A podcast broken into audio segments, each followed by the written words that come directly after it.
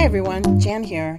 We're talking about your online reputation anywhere that your website or social media platforms come up in search. This is directories, links from other websites, links from review sites, and of course, your main social platforms. Respond to all reviews on a timely basis. If there is something wrong, better fix it. 70% of the unhappy customers whose problems are resolved are willing to shop with a business again.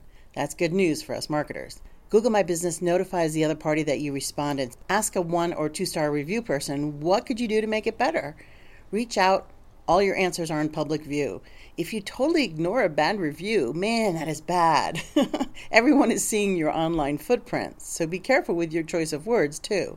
So take the time to check your total online presence. Fix broken links or outdated links too. Many Facebook pages are sending people to dead links on their website right from Facebook because promotions end and you have to manually change things back. It doesn't go back automatically. And that might be two interns long ago, right? So put this process on your calendar in a month to check your online reputation all over again. Things change fast. Keep your online business reputation stellar with updates, review responses, and more on a monthly basis. I'm Jan Rossi, and this is Marketing Residency. Sign up for my newsletter. It comes out weekly on Wednesdays. Go to janrossi.com for more information. Thank you.